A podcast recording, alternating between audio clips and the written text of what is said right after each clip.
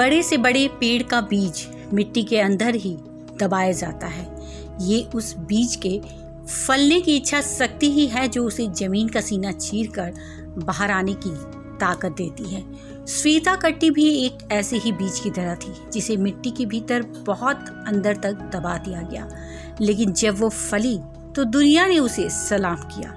मुंबई के एक red light area में जन्मी श्वेता में आगे बढ़ने की ऐसी लगन थी, जिसके दम पर उसने नर कहे जाने वाले इलाके से उठकर अमेरिका के सबसे महँगे कॉलेज तक की उड़ान भरी।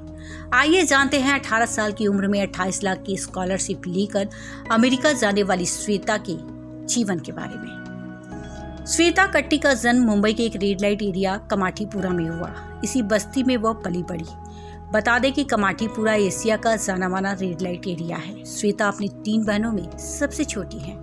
जहाँ से श्वेता आती हैं, वो जगह भले ही पढ़ाई और बड़े सपने देखने के अनुकूल नहीं थी, लेकिन श्वेता की आँखों ने सपने देखने की हिम्मत थी। श्वेता का बचपन कमाटीपुरा के सेक्स वर्कर्स के बीच गुजरा। वे लगातार श्वेता को पढ़ाई करने के लिए प्रेरित करती रहती थी, जिससे कि वह पढ़ लिख कर उस माहौल से निकल सके और कुछ बनकर उन्हें भी यहाँ से बाहर निकाल सके। कमाठीपुरा में रह रही श्वेता का परिवार उसकी माँ की कमाई से चलता था। काफ़ी समय तक वो 5,500 प्रतिमाह वेतन पर एक फैक्ट्री में काम करती रही। कहने को तो श्वेता के पिता भी थे लेकिन एक तो वह सौतेले थे और दूसरे शराबी। श्वेता के अनुसार वह हमेशा घर में मार पिटाई और झगड़ा करते थे। जब तक वह साथ रहे, श्वेता कभी भी अच्छा महसूस नहीं कर पाई। श्वेता ने बचपन में ही वो सब झेला, जो किसी भी महिला के लिए सबसे बड़ा डर होता है।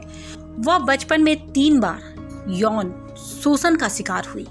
मात्र नौ साल की उम्र में ही श्वेता को उसके एक करीबी की गलत हरकत सहनी पड़ी थी। श्वेता के रंग के लिए भी उनका काफ़ी मज़ाक उड़ाया गया। वो बताती हैं कि स्कूल में उन्हें बच्चे गोबर कहकर चिढ़ाते थे। श्वेता भले ही बहुत कुछ करना चाहती थी, लेकिन उसे ना तो कोई मदद मिल रही थी और ना ही उसके आत्मविश्वास को मजबूती। इतना सब सहने के बाद वो इतना कमज़ोर महसूस करने लगी थी कि किसी प्रतियोगिता में भाग लेने से भी डरती थी।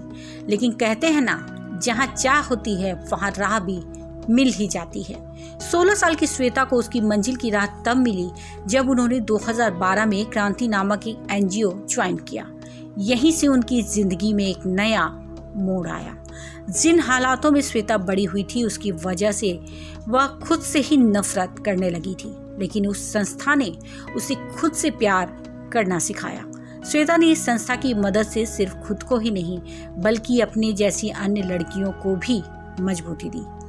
श्वेता के सराहनीय प्रयासों की वजह से अमेरिकी मैगजीन न्यूज़ वीक ने 2013 में उन्हें अपने अप्रैल अंक में 25 साल से कम उम्र की उन 25 महिलाओं की सूची में शामिल किया, जो समाज के लिए प्रेरणा स्रोत बनी। इस सूची में पाकिस्तान की मलाला यूसुफ जई का नाम भी था। इसके बाद श्वेता को वो मिला, जिसके बारे में वह कभी सपने में भी सोचने की हिम्मत भी नहीं कर सकती थी।